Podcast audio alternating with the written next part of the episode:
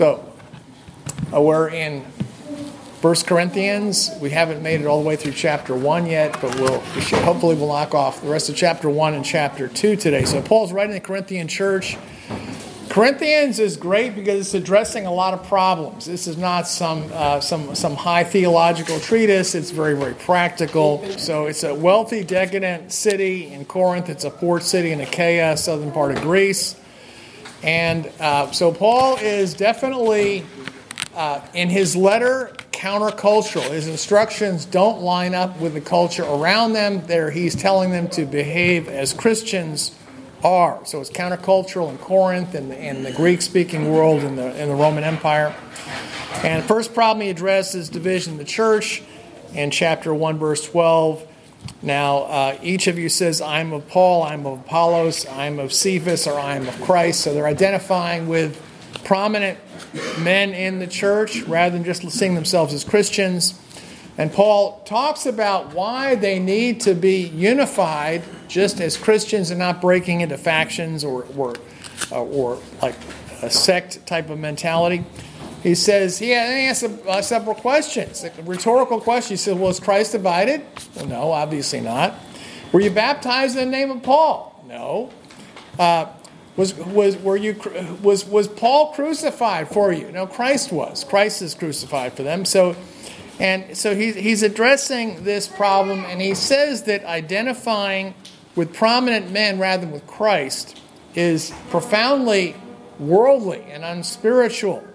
It's following the wisdom of the world. This is the, the you know the wisdom of, of the of the culture that they're surrounded with, rather than the wisdom of God. And he he develops that further in the passage we're going to read right now. So really, this whole subject, of, this all falls under the first four chapters, talking about division of the church, and he Paul talks about some related things which are wonderful and deep. We're going to get into that. So this is discussion about the wisdom of the world versus the wisdom of God. So I want to start off reading 1 Corinthians chapter 1 and verse 26.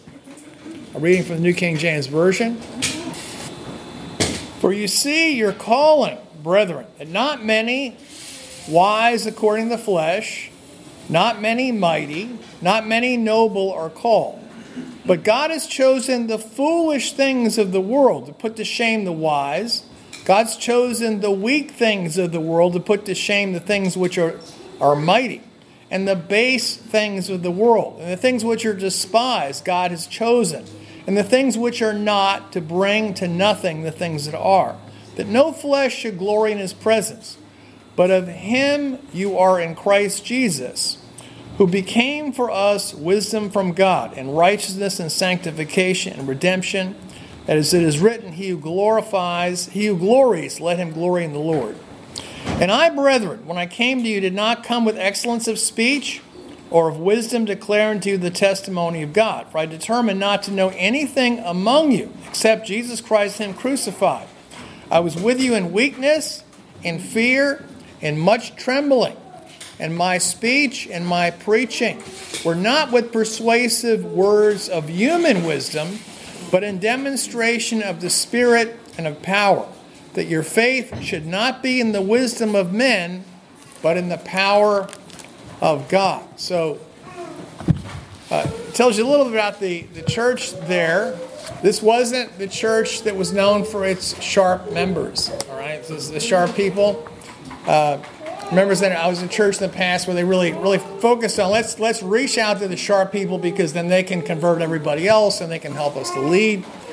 And by the standards of the Greek world, most of the people in there, they would not have been considered wise according to the flesh or otherwise outwardly impressive. But it sounds like at least a few were. It doesn't say that none of you had any worldly wisdom, it says most of you didn't.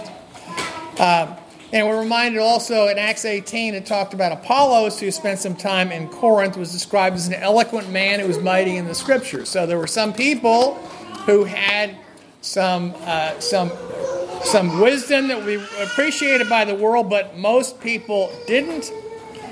And, uh,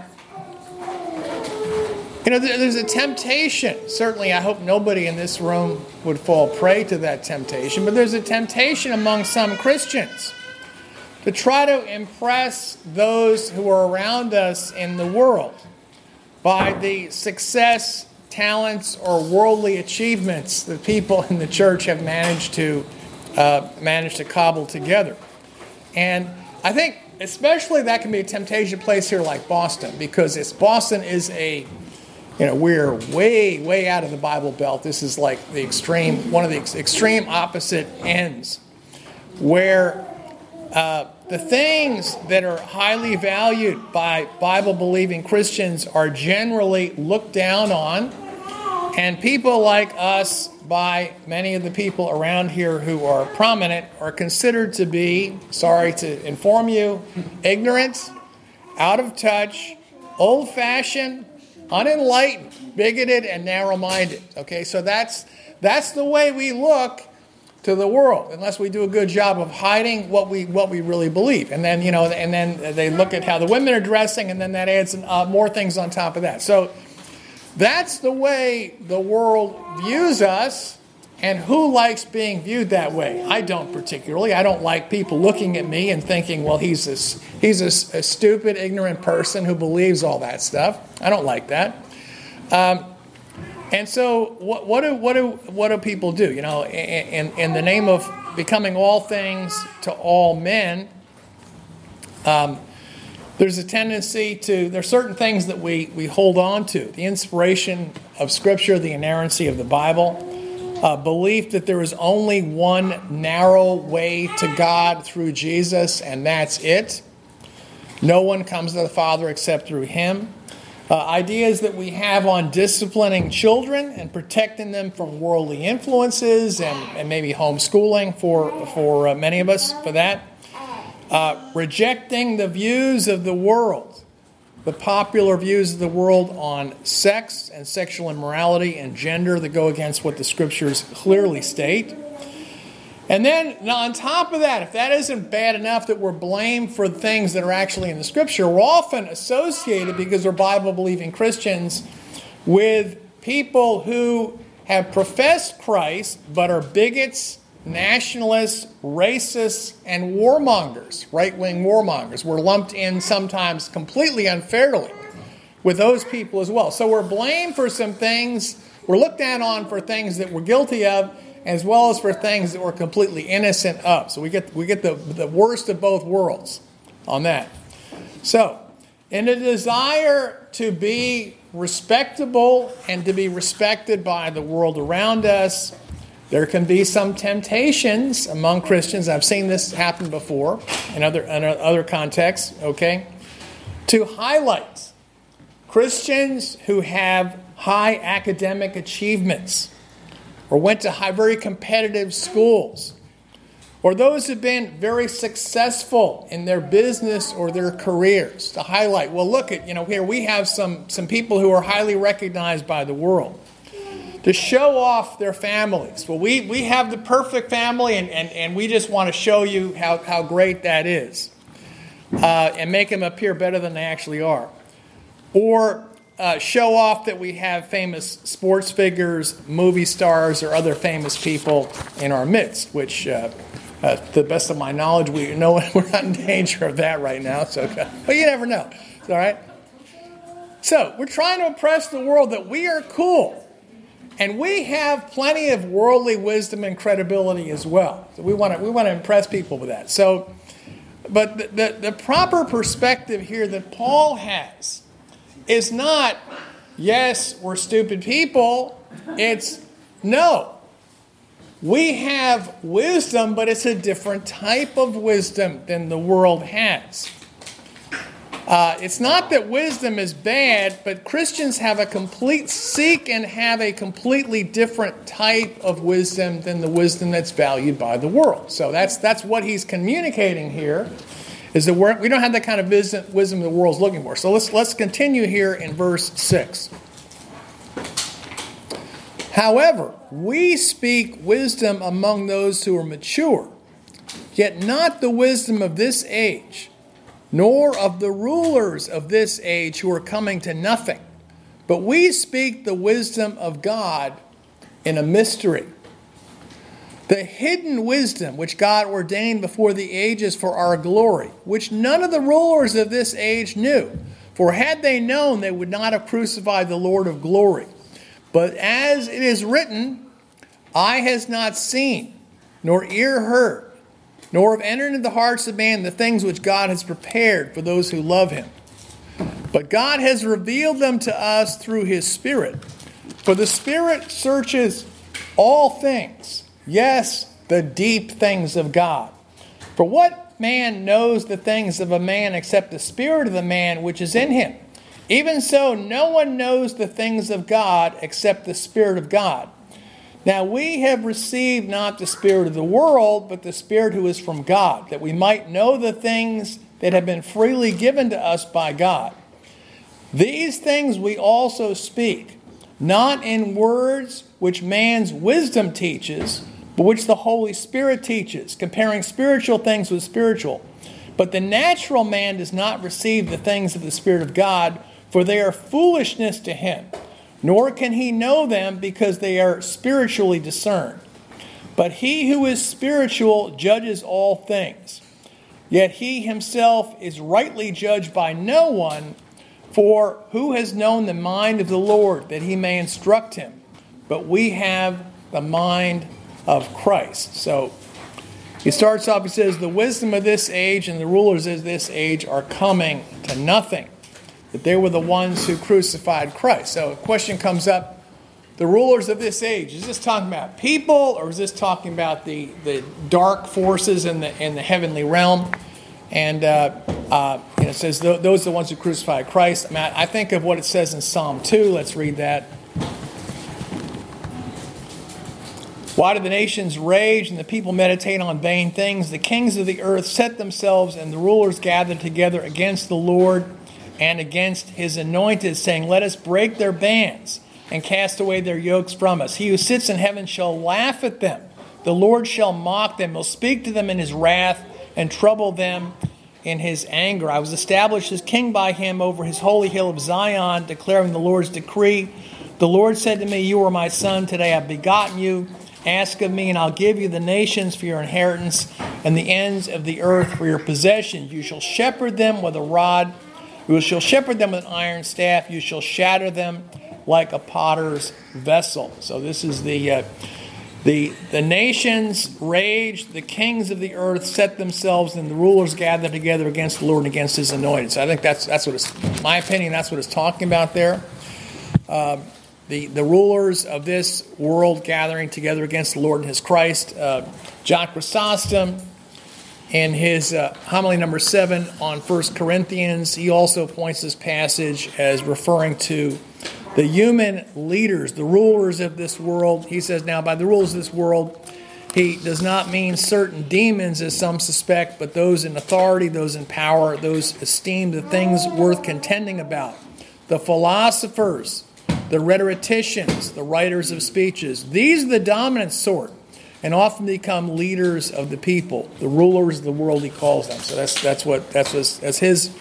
Know, Chrysostom says that that's not the only. Some people see it differently than that. That's how he saw it. That's it strikes me. It struck me the same way. That he's talking about the rulers, the rulers who are in this world here. Um, there's a, a, a, in the same work, John Chrysostom, he used an analogy that I really like. It's something about wisdom. And he's giving the example of somebody who wants to sail across the ocean. And he says, "All right, let's let's take two people who want to sail across the ocean. One of them decides, uh, you know, no sail, no boat. All right, he, one of them decides, I'm going to figure out from first principles. I'm going to derive all the, the laws of the universe and figure out by studying the oceans and the waves and gravity and everything else I'm gonna I'm gonna try to I, am a, I'm a great navigator and I'm gonna figure out how to cross the ocean all by myself.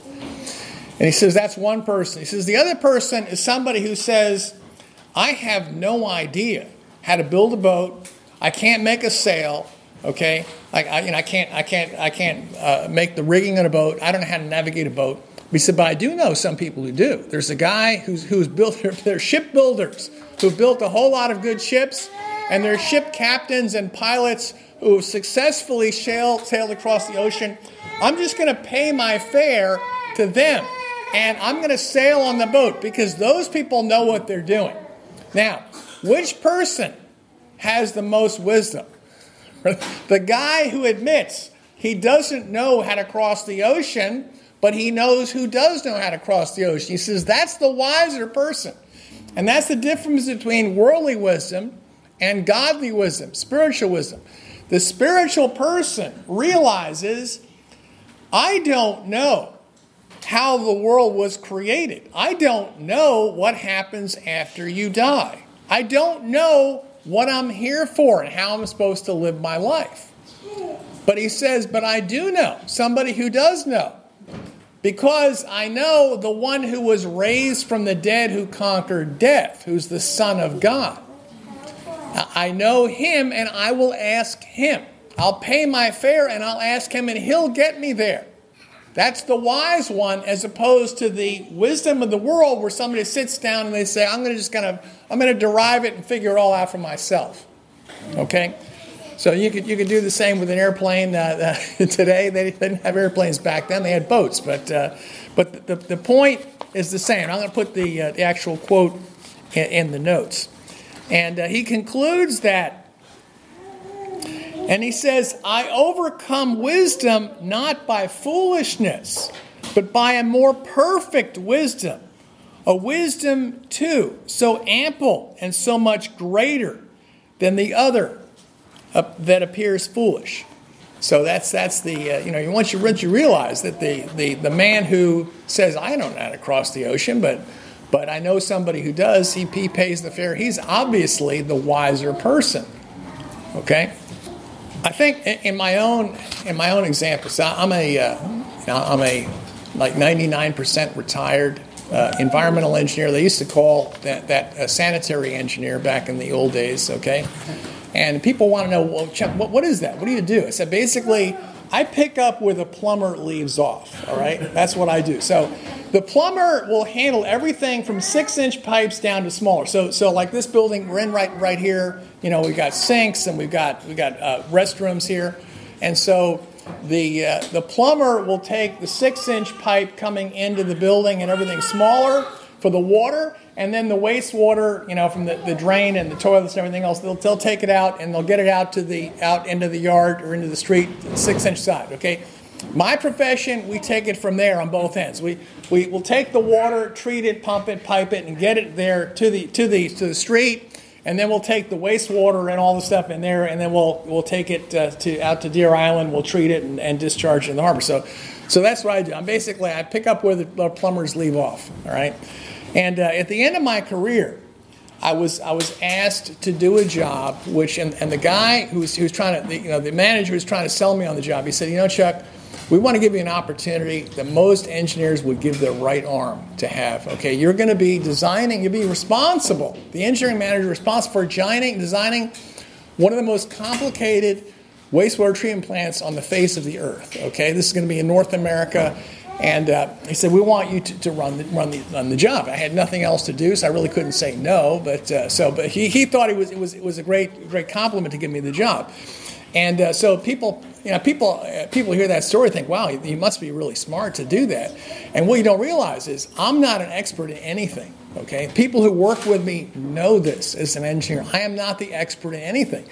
My value is solely I know where the experts are in the company. So I could design something really complicated, not because I personally knew how to do it, but because I know an expert in instrumentation, advanced wastewater treatment, biology, chemistry, concrete, steel, structures, everything. I knew where all the, all the, the experts were. At one point in time, I had, a, I had a, an old friend who was trying to hire me out of the consulting business I was working for to work directly for him because he thought I knew a lot. And uh, he had massive problems, and he offered a lot of money for me to come and join him. And I said, Look, uh, as your friend, I'll tell you the truth. I'm better, I can help you better if I stay in the company here and just mine the experts within the company to solve your problems, okay? It'll be, it'll be cheaper for you in the long run, and you'll get a better result because The, the, my value is not that I know so much, but, I, but I've been around here long enough, I know who to ask and I know what I don't know. And, and, and I think, you know, to me, the, the people that I, uh, that, that I trust the most and have the most wisdom are the people who know what they don't know. They know what the limits of their own intelligence are.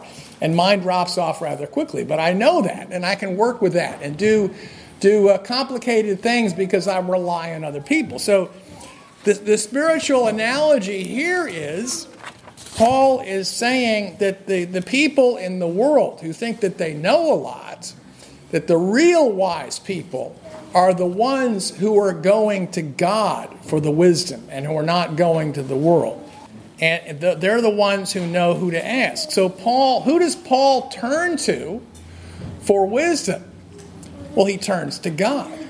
And he turns more than to God. He, he says in, in, in 1 Corinthians 2.10, he says, God has revealed them to us through his Spirit. For the Spirit searches all things, yes, the deep things of God. So he's, so he's getting his wisdom. He says the Christians are getting their wisdom from the Spirit of God, which mines the deep things of God. They're going right to the top to get spiritual wisdom rather than worldly wisdom.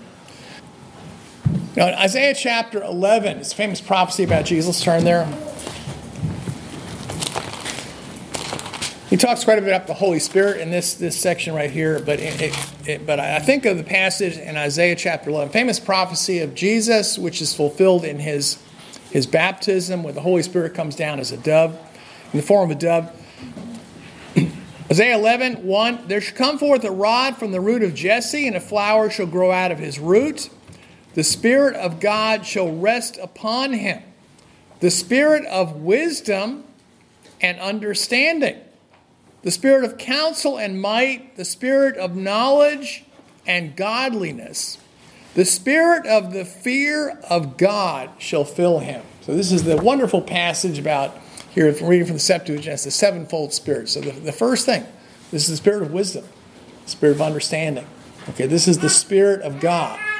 So uh, what's what's the, why, why does that matter to us? Well, I think about what Jesus said in John 14, 15, 16, where Jesus said, I have to go. And the, the, disciples don't want him to go. He says, No, you understand. I have to go so that the Holy Spirit can come.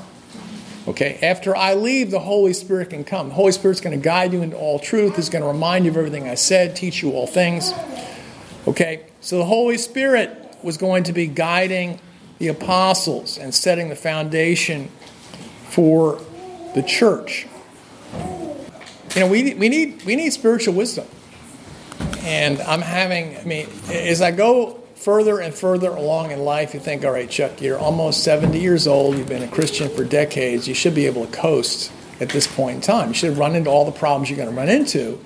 And no, that hasn't happened. I get new ones every year, and they, seem, they don't seem to be getting any easier either. Okay? We need wisdom from God, more wisdom. And I definitely feel it. Luke 11, Jesus talks about in his, uh, his explanation about the, uh, the Lord's Prayer, in his uh, real Lord's Prayer, he talks about how uh, we need to be asking for the Spirit, God will give the Spirit to those who ask Him.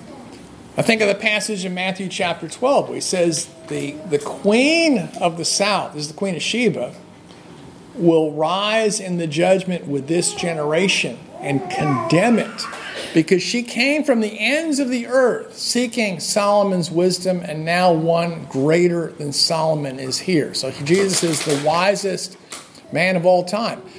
You know, we, we talked last time, I believe it was in um, Proverbs chapter 8, where in this passage here in Corinthians, Paul talked about Jesus as being the wisdom of God. And, and a number of early Christians saw that in that passage of, of Proverbs chapter 8, where it talks about wisdom being at the side of God and involved in the creation.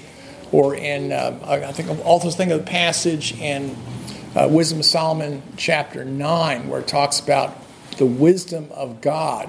And there's so many things in that passage that, that point to Christ as well. Um, and that's why we need to, the, Holy Spirit has, has given us the scriptures. And this is why we need to be meditating on the Word of God day and night so that we can get the wisdom of the Holy Spirit, which has inspired the Scriptures. And I think, particularly, the, uh, in, in the midst of, of reading all the Scriptures and all the things that Jesus says that the Spirit gave to the apostles, and don't neglect the books of wisdom. I think of the book of Proverbs or in the, uh, the Wisdom of Solomon, Wisdom of Sirach, that uh, you know, in, in the Catholic, Catholic and Orthodox Bibles, and in the uh, even the King James up until about 150 years ago, in there, the great sources of wisdom. Uh, Paul says we speak the wisdom of God in a mystery, the hidden wisdom which God ordained before the ages for our glory. So here I'm going to launch into something uh, a little a little bit of a diff- different than what we usually talk about here.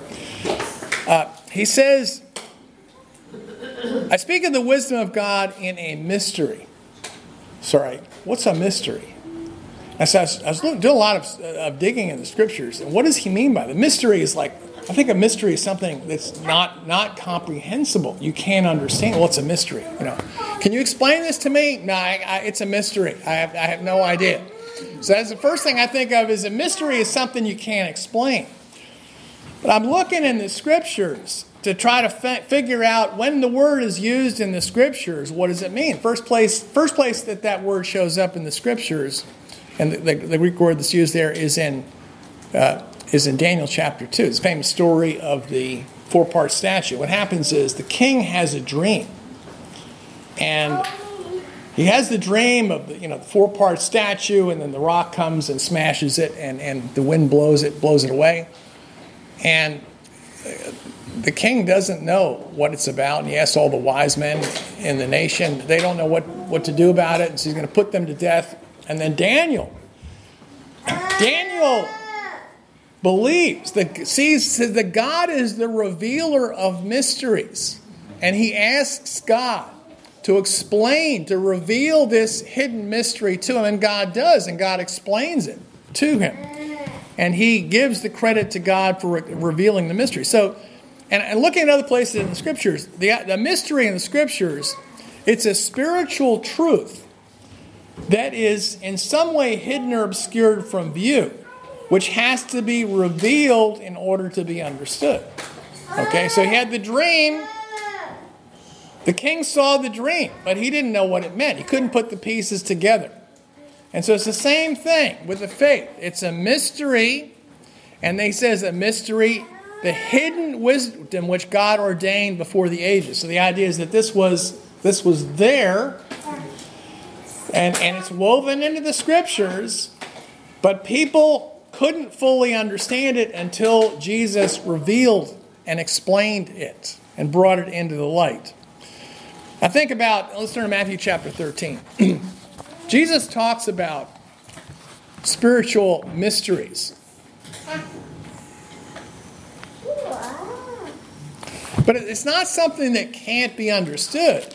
It's something that's hidden that needs to be revealed, needs to be brought into light. Matthew chapter 13 talks about that in uh, verse 10. The disciples came to him and said, Why do you speak to them in parables? It's after Jesus told the parable sower. Verse 11 He answered and said to them, Because it's been given to you to know the mysteries of the kingdom of heaven. But to them it has not been given. For whoever has, to him more will be given, he will have an abundance. Whoever does not have, even what he has will be taken away from him. Therefore I speak to them in parables, because seeing they do not see, hearing they do not hear, nor do they understand. In them, the prophecy of Isaiah is fulfilled, which says, Hearing you will hear and not understand, seeing you will see and not perceive. Part of this people have grown dull. Their ears are hard of hearing, their eyes they have closed, lest they should see with their eyes, hear with their ears, understand with their hearts, and turn I should heal them. So Jesus is speaking in parables. And most of the people don't understand what he's saying. It's like, it's like the dream that the king had in Daniel chapter 2. There's a story there's truth in there, but they can't they can't access it. It's they're close to it, but they can't quite understand it. Jesus explains that's why he's teaching in parables.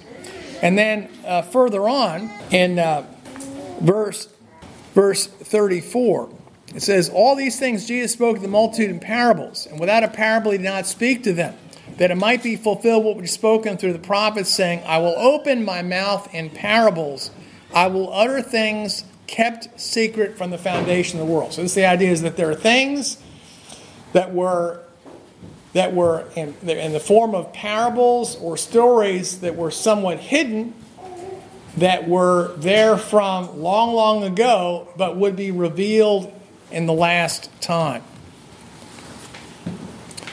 Uh, Paul talks a lot about mysteries and the faith as being a mystery. Not meaning you can't understand it, but just that it has to be revealed.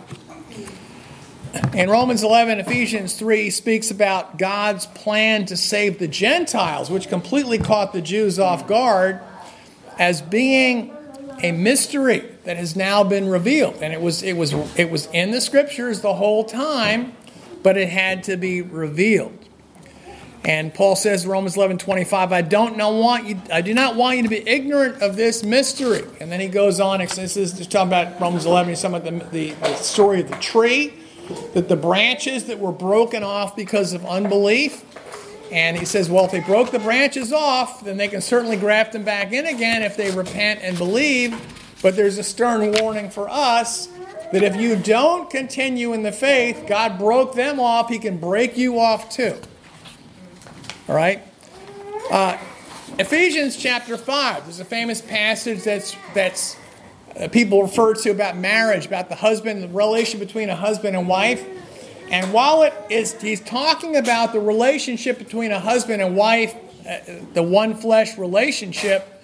in verse 32, he says, This is a great mystery, but I speak concerning Christ and the church. So he's using the figure of the relationship between a husband and wife to point to a mystery and to, to reveal a mystery that this is like the relationship between Christ and the church.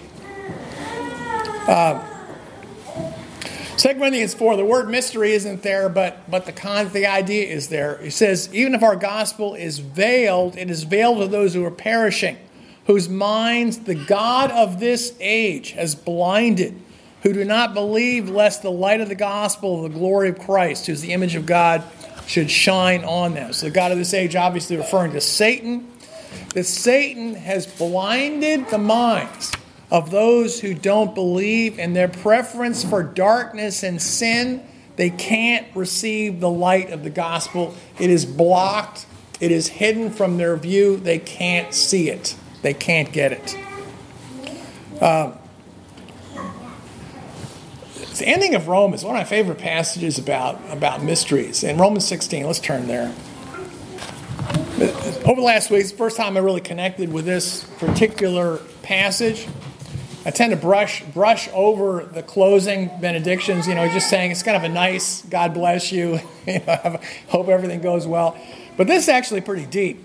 Romans 16 in verse 25.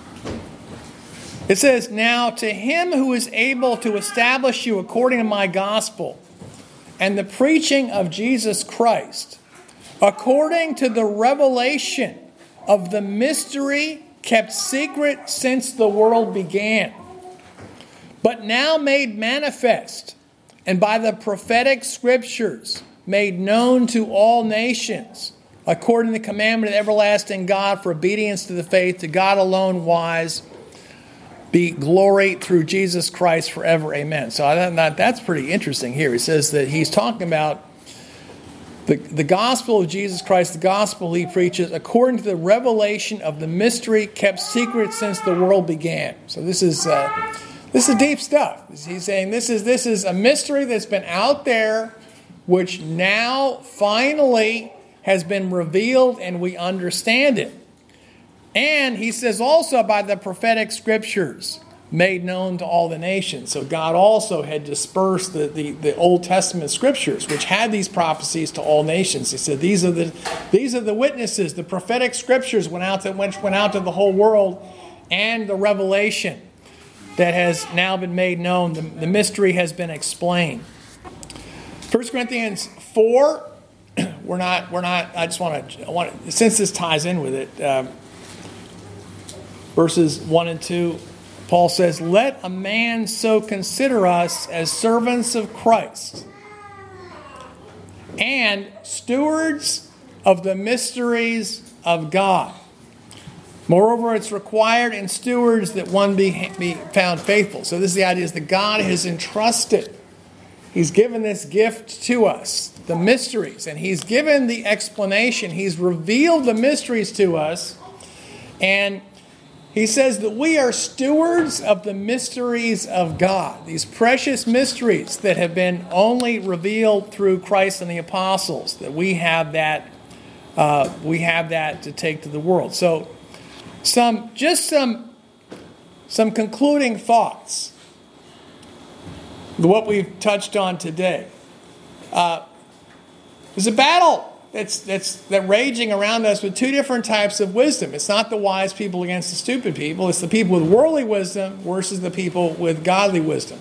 And I want to be the man who realizes I don't know how to cross the ocean, but I do know somebody who does. And I'm going to pay my fare and get on the boat and have, the, have a captain that I trust take me where I need to go.